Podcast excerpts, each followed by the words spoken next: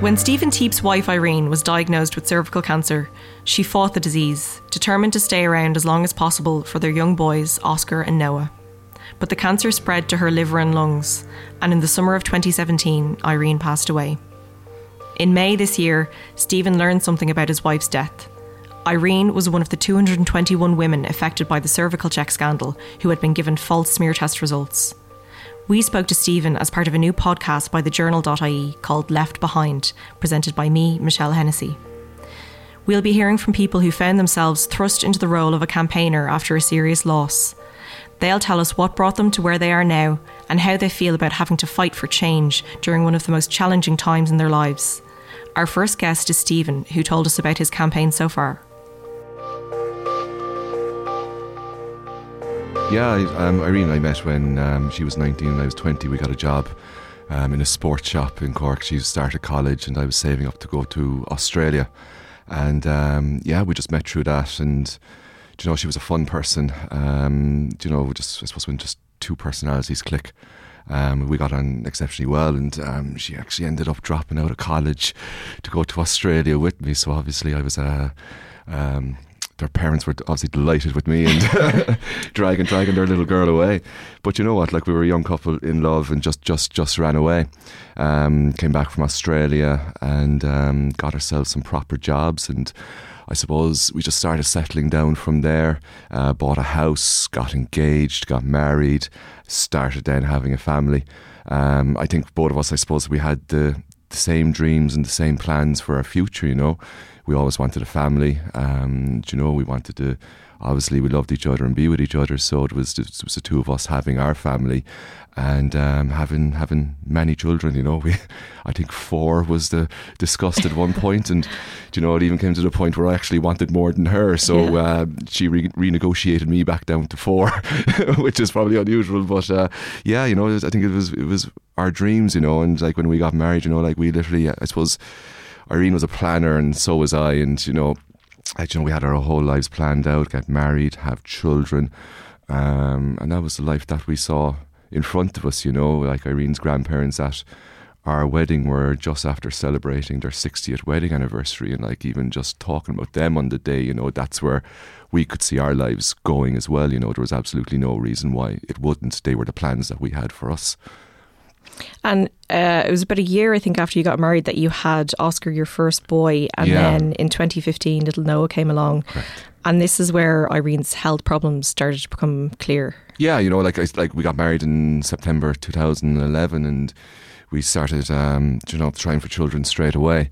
And um, our firstborn Oscar came along on the 13th of December 2012. So we just we're just after celebrating his birthday in the last few days and um, and then you know Noah came along in April, the twenty first of April, two thousand fifteen, and you know absolutely everything was going to plan, everything was perfect, and it was it wasn't until then that after she gave birth to Noah that she over as the weeks went by she wasn't recovering from childbirth, and for all of us, like, you know, for Irene and myself and the consultants, the doctors, we just all presumed it was just childbirth related, given given what she was after going through. And um, it wasn't until 18 weeks that Irene eventually got diagnosed with stage 2B cervical cancer in September 2015. So um, at the time, she was still breastfeeding Noah. He was just over five months old. Oscar would have been about two and a half. And Irene then um, had to begin um, treatment for cervical cancer in an eight week or so course of five days of radiotherapy, one day of chemotherapy. Um, and of course, we had to stop breastfeeding. She had to stop breastfeeding Noah. Um, and she, she, she was determined actually to not have cancer define her life or you know invade on the plans that she had for her boys because she was a an advocate in herself for breastfeeding. She was very passionate about it. She would have breastfeed Oscar until he was like two years of age. So, you know, she didn't want it. Was this was a huge um, thing for her as a mom.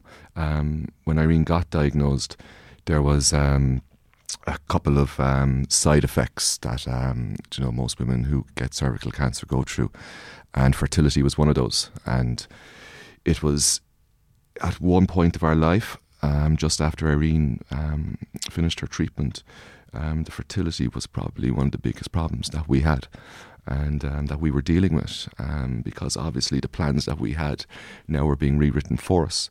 So we were, you know, looking at, um, you know, adoption and you know all the different options, you know, surrogacy, anything at all, and at, you know, and that was probably at one stage the biggest point of our. Um, I suppose the most important thing in our lives then, because Irene, um, about three months after she finished treatment, um, went back in for scans and was told, you know, everything went according to plan. They were treated for cure, and that's what they would have told us day one. So um, they said, yeah, everything is perfect. All, all, we can see now is scar where the tumor would have been, and you know, we'll bring you back in every three months now for follow up appointments. But no, go on with your life and you know keep going. So that's what we were doing. Um, up to the middle of 2016 and during the summer, then we now started knowing Irene getting sick again during the summer, and it all started all over again for us. It must have been very difficult and very frightening, especially when you had had two young children. What was that time like when she was very ill? I think one of the things that everybody goes through when, when I suppose when you're for in our example when you're in a couple and one person is going through cancer treatment, it is um, financially it's it's it's it's it's a huge burden. And given that we had small children we still had a mortgage to pay we still had food to put on the table obviously I had to continue to work as well. So it was um, it was a very busy time but you know we were we were we were willing to take on that fight and we did. And um, yeah and um, fought we did and it was a, we got through it the first time round. But it wasn't until the following summer then that when we thought um, that we had beaten this and that this whole cancer was behind us, that Irene started developing pain in her back. And we just presumed Irene would have always kind of had a slightly dodgy back anyway. And we went on holidays back in May and she was wearing a sling and carrying Noah around a lot. And we just thought maybe she just did a little bit too much walking and that sort of thing on holidays and she just pulled something, you know. But that pain throughout the summer started gradually getting worse and worse and worse to the point where Irene would be upstairs, I'd be downstairs, and I can nearly hear her whimpering in pain. And because she was just an incredibly strong person and rarely gave out, um, particularly about cancer and the pain that she was going through, it was came to the point where the pain was getting too much for her to be quiet. And then around August, I started noticing that the weight was just falling off her. Um, Irene was never a heavy person; she was always slim. She was tall but I'm um, starting to notice that she was getting like exceptionally thin now all of a sudden. And September 2016, she had her second follow up appointment, and she wasn't even going to mention the pain in her back. And it was me that actually ended up saying to the consultant, you know, look, let's talk about this.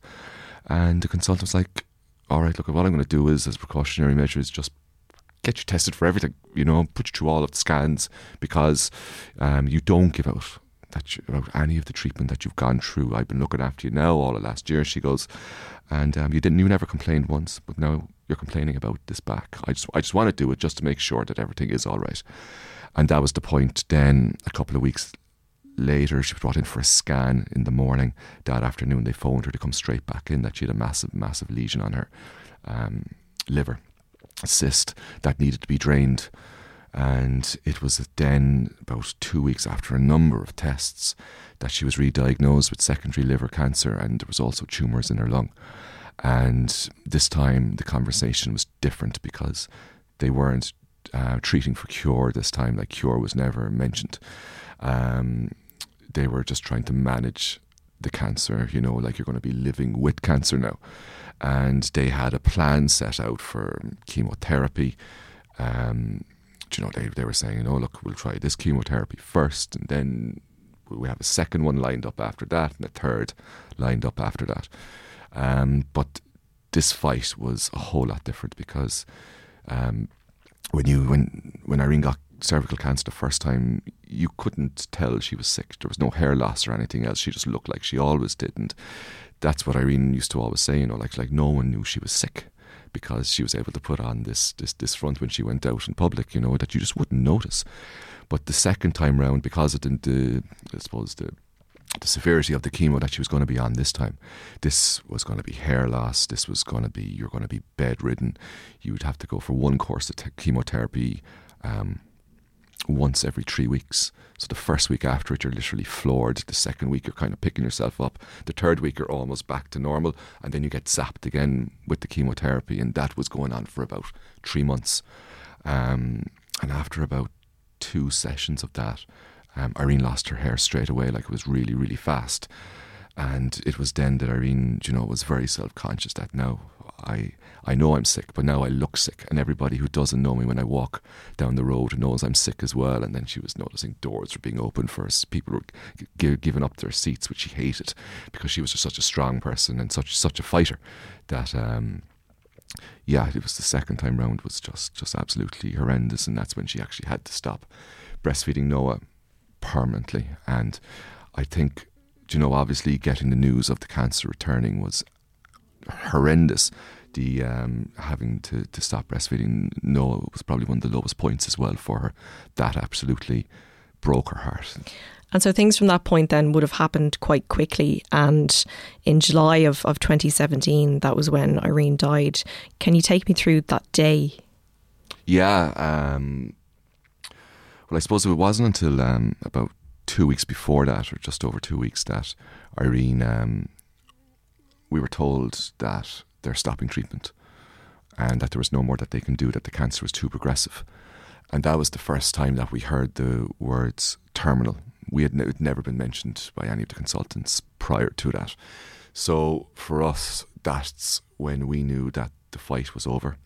Up until that point, all of those, all the, we were just fighting. There was no dying or anything like that, and that for us was um, was uh, yeah, it was it was obviously the worst day of our lives, you know, and just couldn't believe it. Like Irene sitting in the bed as looking like she normally did, you know, obviously small but sick, but she still had some amount of energy and was still, you know, active. But you know, being told that someone is going to die is is, is the worst news you can ever ever get. And um, we asked the question, look, how long will this be, and what does the end look like? You know, like how will this all end? And the consultant was like, you know, look, it's it's it's a very hard thing to predict, but we, we expect that it'll be a few short weeks. This was around the 14th of July. We went home that day, and that was it. You know, you're kind of planning for the end. Irene set herself another milestone in her head. Do you know, all she wanted to do now was see our oldest boy Oscar start school. He was due to start primary school around, I think it was around like the 30th of August or something like that, at the end of August anyway. And that was what she put in her head. She wanted to see him start school. Um, but about a week and a half later, the day she died, Irene just started getting a lot of pain um, in her stomach, and she had been sleeping a lot then, kind of the few days leading up to that. Um, but yeah, she just started getting a, a, a, lot of pain, and that evening just went rapidly downhill. And um, yeah, it was um, four o'clock in the morning. Her family and every everyone was down in the house because we would have had paramedics in our house from about one or two o'clock that morning. And um, yeah, she passed away around four o'clock with her mom, her dad, her three sisters, my parents, myself um, at home. And, you know, look, obviously she didn't want to die, but one of the things that she said was she didn't want to be put into a hospice to die, that she wanted to die at home. So at least, look, she got that anyway. Um, and that was on the 26th of July. Um, Oscar and Noah were at home as well that night, and they were still in bed, fast asleep. So, um, you know, like the undertakers came and took Irene away, did all that before the boys got up, and I wanted that done quickly because I needed to tell Oscar. You know, the doctors tried everything, and they um, there was nothing more that they could do, and that Mum died last night, and literally, like fully grown adult. I didn't have to explain one thing a second time to him. He didn't have any questions. He just understood straight away and just like a grown up, he just reacted as we all would have and just literally just broke down crying. And um, God, like it's it's it's one of these things that's just literally tattooed in the forefront of my mind. This conversation that'll never leave me. It's the most difficult thing. Breaking your son's heart delivering that news is the, is the worst thing I've ever done in my life.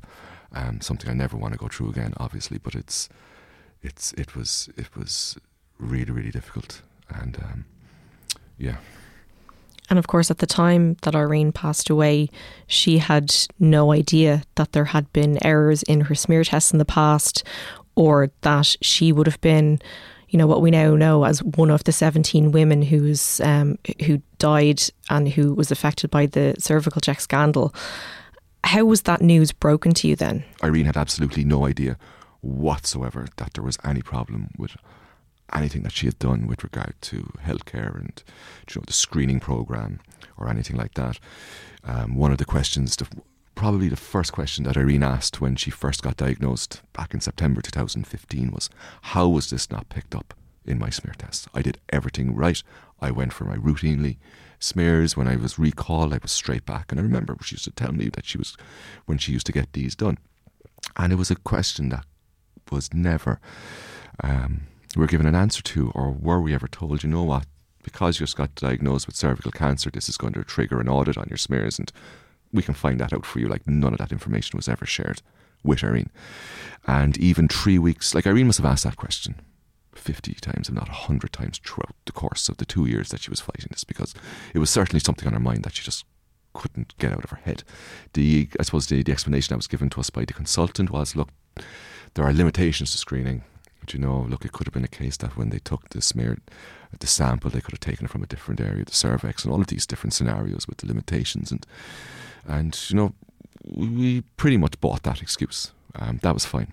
Um, it still didn't satisfy Irene, um, but it was it, at least it was an answer or somewhat an answer to her question.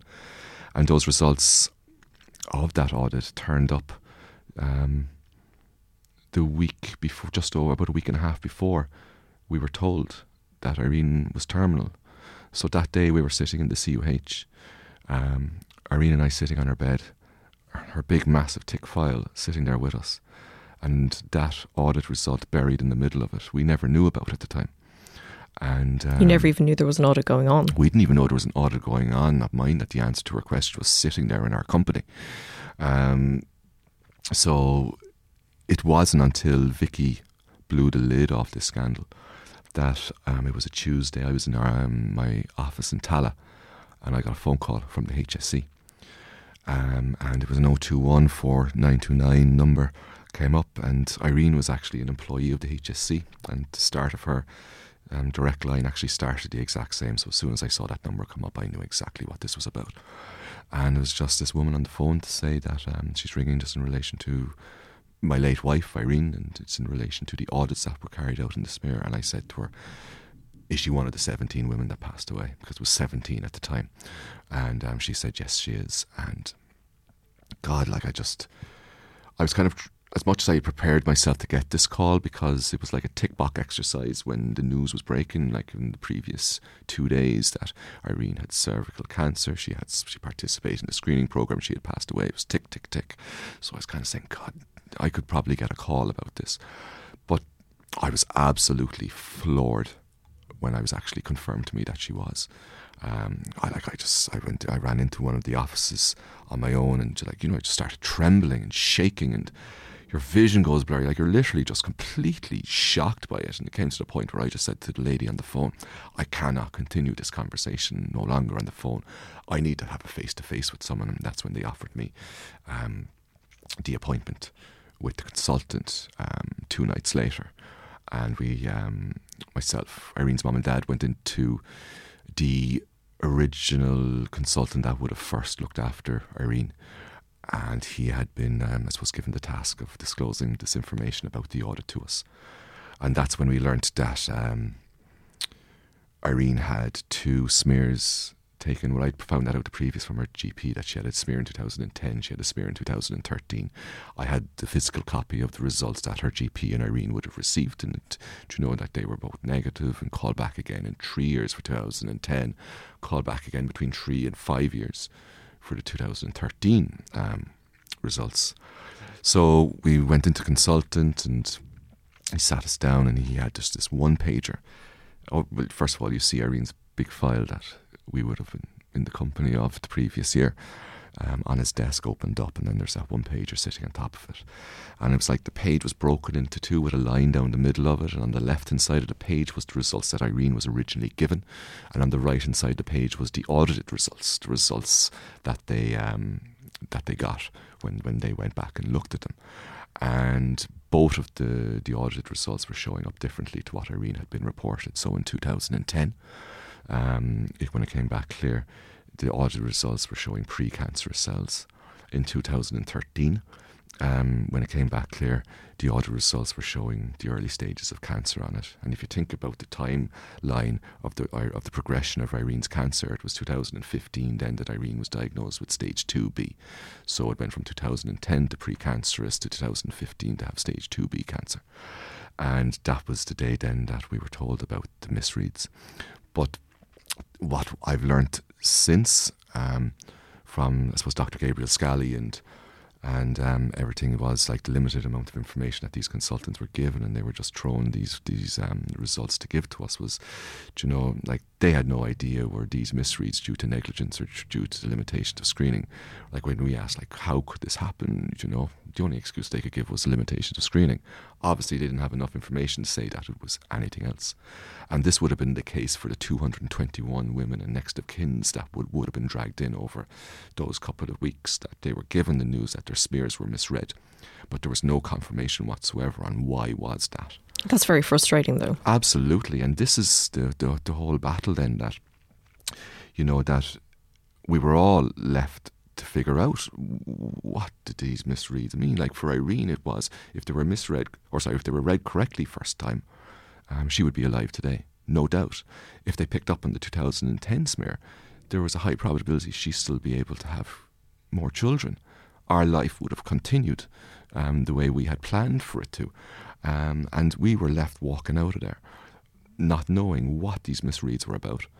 Um, I mean, at, at, the time, were you were you angry because since you've been in the public eye, you always seem so uh, together, and you know you're always re- very seem a very calm person when you're talking about it. Um, and I think a lot of people who are listening would think you know that they'd be just screaming all the time and throwing things and breaking things, and you would just almost want to set the world on fire after having something like that happen to you. At the time when it happened first, you know, were you furious? Initially I was just absolutely devastated and heartbroken because you're literally finding out, do you know, that um, like that was the day you found it, that, that I found out Irene didn't have to die, didn't have to get cancer. I went home that night with absolutely no support given to me by the HSE. None whatsoever. You were given that news and thrown back out the door. You were practically high fiving the next woman or next of kin coming into in to see the consultant to be delivered their blow, you know. It was just conveyor belt. It was just horrible. And that night, like our, my, my, we didn't sit with that consultant till eight o'clock that night, which meant I had to get babysitters for the for the two boys. So Irene's sister and her boyfriend came down and were looking after the boys. And I got home about ten o'clock that night and I updated them on what we had just been told, and then they left. And here I am on my own again, but this time with the additional news that um, me sitting here on my own without Irene didn't have to be. And I'm just completely lost. The two boys are fast asleep upstairs. And you say anger. Anger took a while to settle in. I was just devastated. Like that for me. It was nine months after Irene had passed away. I was just starting to get my life back together.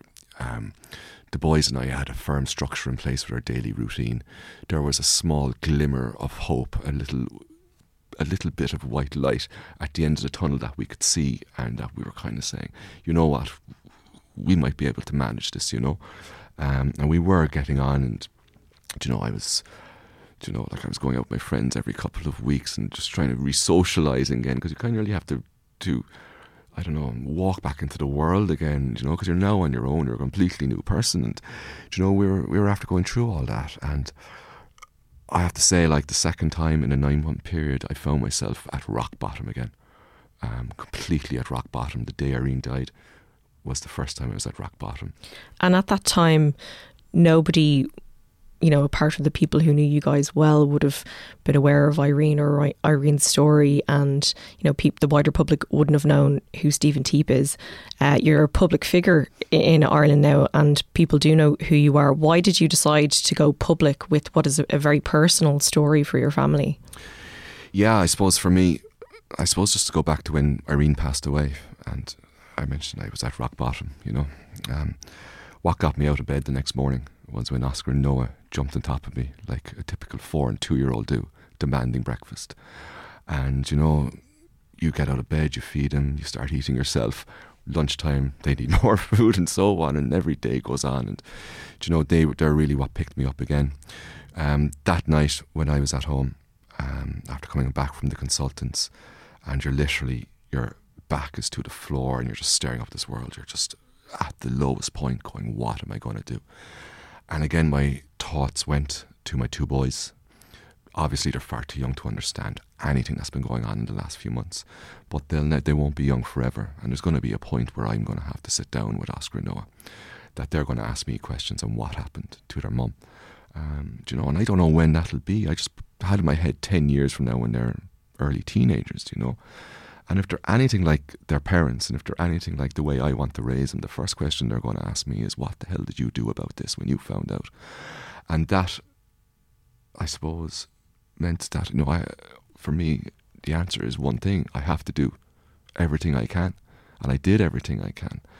And it wasn't until I was at rock bottom, I think, well, I suppose when the first time and the second time you're kind of faced with two options do do nothing or do something you know, there's no right answer or no wrong answer for what decision you take there. But for me, it was very simple. I have to do something.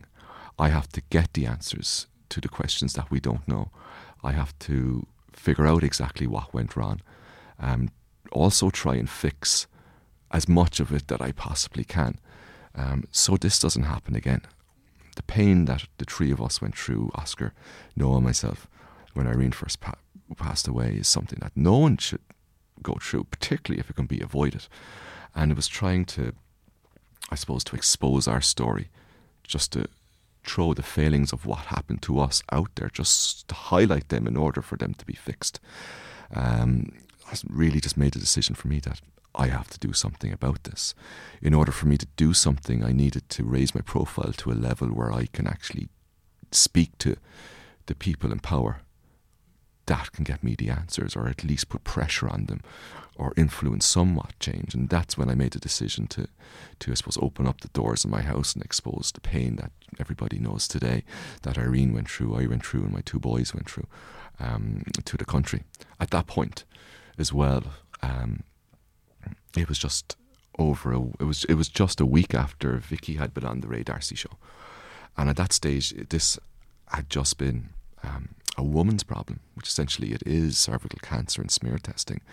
But the point as well, I wanted to raise that it wasn't just a woman's problem. This is a family problem. This doesn't affect women. When you attack the mothers of this country, you're attacking everybody in it. And there's children left behind, there's young widowers like myself left behind. This is a problem for everyone. Irene's parents are still alive. They've buried their daughter. Her grandmother was still alive. She buried her granddaughter.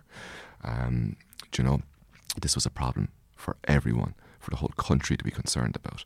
And this is why I, I, I suppose I put my story out there and made, made myself public um, just to raise my profile to a level so I can start taking on this fight, attacking the system that failed us, and exposing the truth of what went on so it can be fixed. And you mentioned, you know, reaching the, the people who are in power, the people who have the power to, to do something to make sure that it, doesn't happen again in the future. How would you describe the, the response of the HSE and I suppose the, the government on, on the wider scale of things? The reaction of the government, the HSE, the Department of Health has been absolutely horrendous from the get go. They have never once been in control of this. They've just been in a position of reacting, reacting to the, the next breaking news, reacting to the next um, person that made themselves public in this, instead of being proactive and getting out and actually getting the answers. Um, like if you remember early on in the start of April, it was the Department of Health were passing on no information to the, the Minister of Health, so therefore he couldn't update the Dáil the only information that we had was coming from the, the, the, Public Health Committee and the Public Accounts Committee. They were the only people that were dragging out these bits of information. And it, it, was it, it's, I don't think it's something that they should have had to do, but thank God we had something in place like that committee at the time to actually sit these relevant people down and in public drag this information out of them. They were literally dragging the information out of it, if you remember. Day by day, there was something new coming along the whole time. Um, it like they had no consideration for the the government had no consideration for the families and the women in this, and it, it was the day before I made my um, story public. I did it on the Sunday Times with Justine McCarthy. On the, the day before, um, I had Simon Coveney in my house. He lives up the road from me, and I had contacted him to get up to my house. And I told him that he, was aware at this point that Irene, my wife, was one of the women in this. I wanted him to drag him into my house. I wanted him to sit in front of Oscar, Noah, myself, and I wanted him to listen to exactly what I had just been told by the HSE and the misreading of those two smears.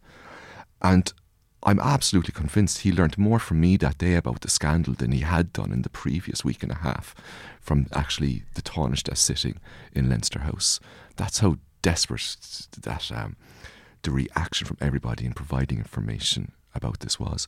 But at the same time, as well, supporting the victims and families. That was the very first time that a discussion was ever had about bringing in support for the women and the families in this. It Was Simon Coveney sitting in my house that Saturday when that was the first time that a demand was made, and that's when I made it to him.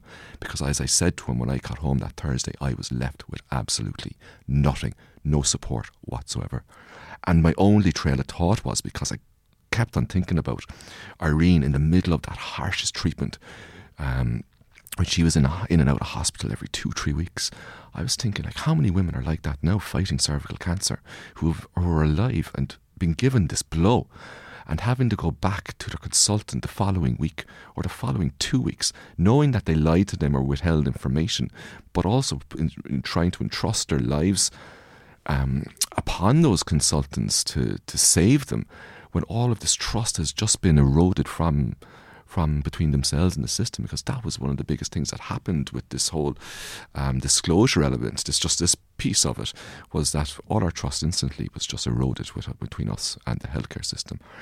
And you know like I said that that was the first time that supports was ever mentioned and it was the previous Friday then that it was announced by um, the Minister of Health that the supports will come in place for the women and the families of this, and that li- liaison officers were appointed throughout the, the country to help to help everybody. The reaction throughout the summer then, since then, has been hot and cold. It's hot when it's in the press. You know, if there's something breaking, um, I could nearly ring Simon Harris and he'll answer within two rings. But when it's not in the press, you you wouldn't hear from anybody. And that's just not how this is supposed to be. We are still at the very, very early stages of this scandal. We are only scratching at the surface of it still. We will never reach a conclusion on this for, in my opinion, for at least a minimum of two years. And it's not until everybody has their own independent reviews done of these smears and their um, they could answer that burning question did these misread smears fall into the limitations of screening or were they negligently, um, misread? And until everybody finds that out and they've gone through the court system and the last person walks out of that court, will we ever get a conclusion on exactly the scale of this, on exactly how many people were negligently affected by this whole this whole scandal? Like if you look at it from while I'm doing two things. One, I'm fighting for to repair the system and get all of the answers for for, for I suppose for the for the for the women of Ireland, but also as well to get the answers for the people that are affected by this. So I can turn to my boys and know, look, this is what I participated in.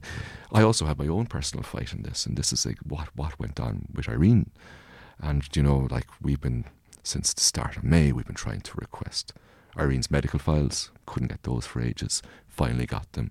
We got Irene's smears eventually back in August, and it was last Friday that for the first time that I actually got a conclusion on um, on exactly what happened. Irene Smears when I got her medical review finally back, our own independent review, and for the first time, eight months later, we've got confirmation that Irene's slides were negligently misread and that there was a breach of duty of care when it came to Irene.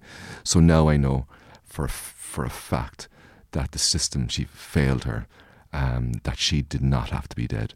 Um, she did not have to be to have cancer, and um, last year was the first time that we had Christmas without Irene. This Christmas is the first time without Irene knowing that she should still be here, that she was failed by the screening program and the system. And when you think about the, the people who've been at the forefront of this campaign, you know, like yourself, somebody who is still grieving. We have uh, Vicky Phelan, who is still undergoing treatment. We had Emma Mhic Mhathúna, who was dying up until, you know, or, or was campaigning right up until the point that she died. And she was very sick during that time. Are you resentful of the fact that you're the people who've had to do this? No, I, I am, and I'm not. I suppose. I suppose the type of person I am. Um, I suppose I'm a fighter, and the thing is, this fight didn't start May this year. This started in September 2015 for us, so we've been fighting ever since. Um, I'm not resentful because at least I get to shout for the answers and I get to pick the fights with the people that aren't doing it. And there's a little bit of therapy in that for me, I suppose, if I'm going to be selfish about it after everything we've been done. But also, I suppose I know the type of person I am and I will not let it rest. Um, I'm st- I'm that stubborn that I will keep going with this till the bitter end until. So, um, from my, my from myself, no, I'm not. Um, resentful for, for, for seeing poor Emma Mhic Mhathúna and the likes of Vicky Phelan her fighting a terminal diagnosis. Um, it makes me angry to see that people in that situation have to do that, or even people in my own situation who are trying to raise two boys now on my own. Um, are put into this situation in order to get the answers that they're not, that we can't trust the system enough or the government enough to, to do this fighting for us. Um, there's no one out there I know of um, within the system and when I say the system, I mean the healthcare system and government combined, that I can rely on to, to do this work for us. And this is why we have to do it. So I'm more resentful of the system that's in place than actually us going ahead and having to do it.